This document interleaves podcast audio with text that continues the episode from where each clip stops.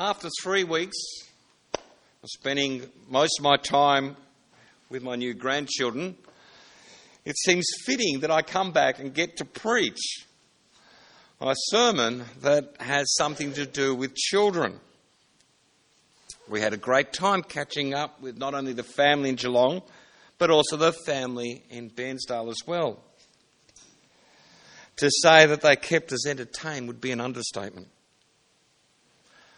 I am sure we all have plenty of stories, normally funny, about children, either our own or, what's even funnier, somebody else's children. Because they always seem to be the source of both amusement and wonder at the same time, don't they? But they do say some of the funniest things. And often it is right on the money, isn't it? They often say the things that the rest of us want to say but haven't got the courage to say. Or they do the things that we want to do but haven't got the courage to do. Here is a couple of funny things that I found which should emphasize the point when it comes to the topic of prayer. Three year old Reese was heard, Our Father who does art in heaven, Harold is your name. one year old, one four year old prayed, and forgive us our trash baskets as we forgive those who put trash in our baskets. and here's my favourite. You, you'll probably understand why I like this one. This little boy prayed, Lord, if you can't make me a better boy, don't worry about it. I'm having a really good time like I am.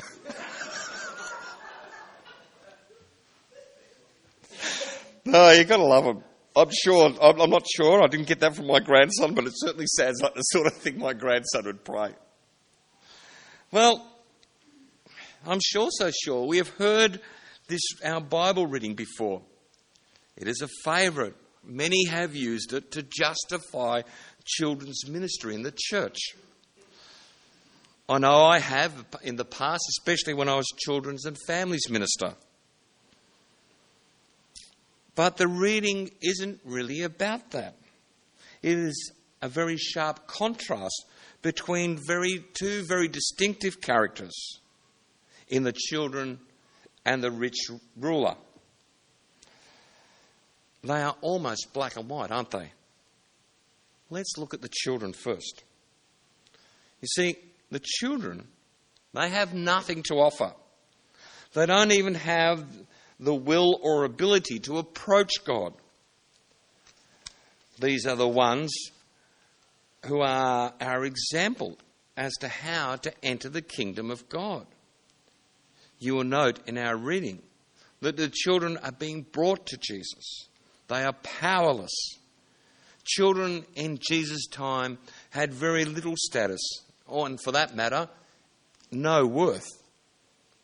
It is well documented that in the early church, it was the early Christians that would go out and collect children that were unwanted.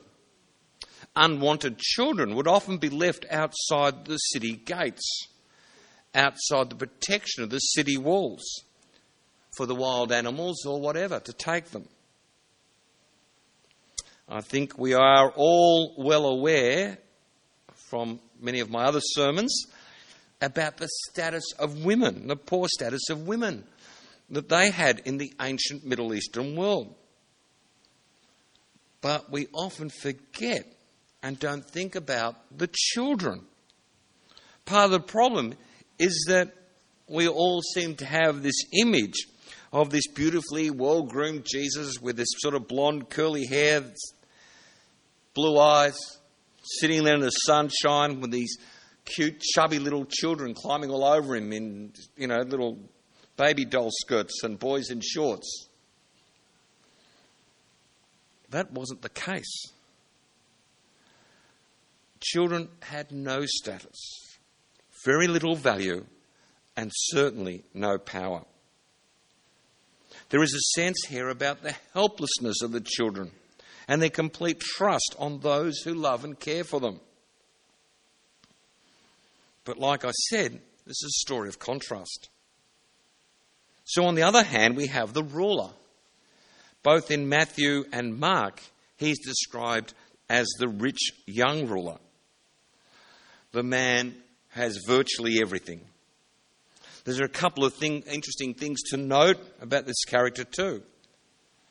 Firstly, he was rich and young, which would make you think that he hadn't worked for his wealth, as there were no get rich schemes in the ancient Middle Eastern world.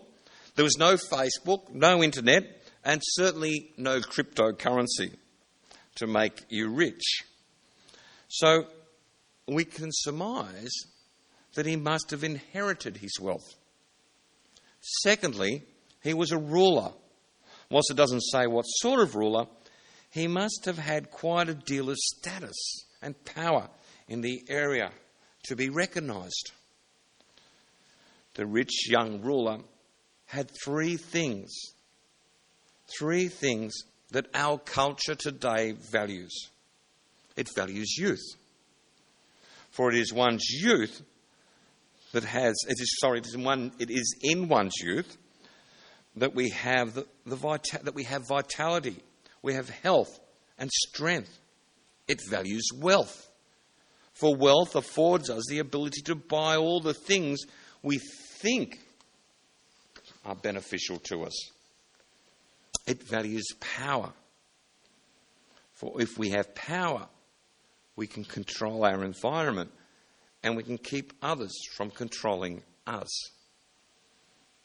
And yet, these three benefits are really hindrances to eternal life. You think about it, in our youth, we foolishly supposed that, we, that time was in our favour. We would think little about death because it seems so distant, so remote. We think little about eternity because the present was so inviting, so promising. Our wealth seems to offer us all that we could want. And so we hunger little for God. We relegate God to a distant second place at best. We plan to call on Him one day, some other time, probably some less comfortable time. And our power and position deceive us into supposing that we have everything under control. It is why Jesus acknowledges a little the, the children.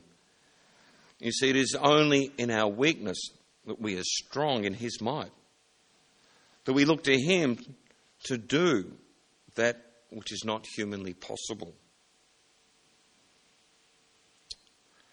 I chose the image on the screen this morning because I, I, love it. I, I, think it's one of those hysterically funny um, images. Um, the camel with this huge needle around it. But I want us to focus on the, the quote that Jesus uses How hard it is for the rich to enter the kingdom of God. Indeed, it is easier for a camel to go through the eye of a needle than someone who is rich to enter the kingdom of God. There is a lot of discussion around this bit of text. Some have said that perhaps it means this gate that was very low, and that if a camel would need, would need to get on all fours on its knees, have to unload its, take all its possession off, and it would better get through the gate. So Jesus was perhaps saying that maybe with humility and bowing down, the rich might get into heaven. I'm sorry, I, I can't buy into this interpretation because it's the sort of stuff you hear from tele evangelists and preachers that are often connected with prosperity doctrine. The problem I see with this teaching is I really doubt it's correct.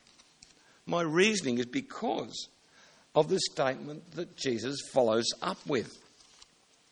And that is what is impossible with man is possible with God.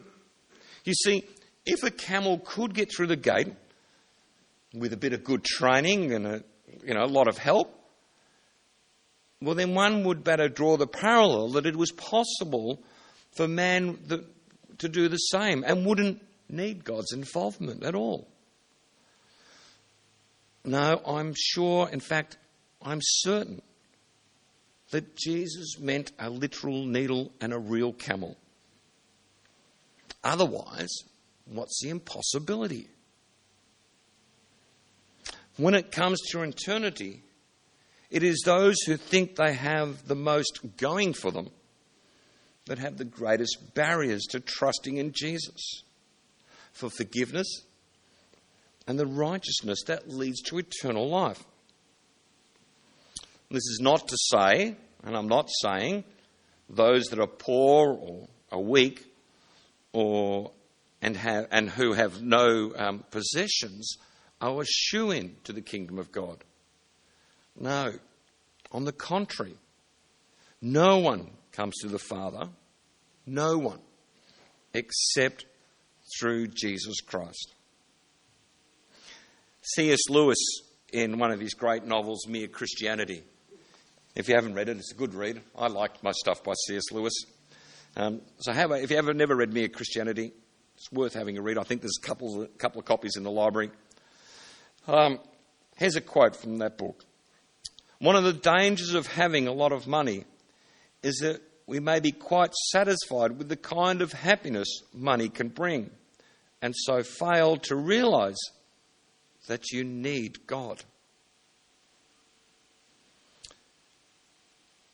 We all have to recognize that our greatest assets in human terms are often our greatest liabilities. If these cause us to think that we don't need God's grace. Have you realized that the things you love most are really idols? They're like false gods. They turn your heart and attention from worshipping and serving the only true God.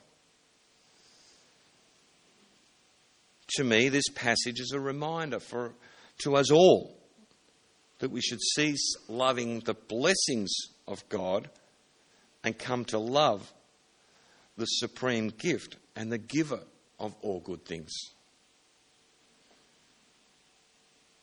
Can rich people get into heaven? Yes. Yes, they can. But only through coming to Jesus, like the children did, in humility, in the knowledge that they have nothing, nothing that is valued in eternity. as Jesus said to the disciples when they were trying to stop the children. Let them come to me. It is because they come with nothing no power, no status, no wealth, only the desire to come to Jesus. This is one of those passages that leave, leave us thinking. And it should leave you thinking. It should leave you thinking and wondering which of these two are really the richer? And it should challenge us about what it is we value most in this life. In Jesus' name, Amen.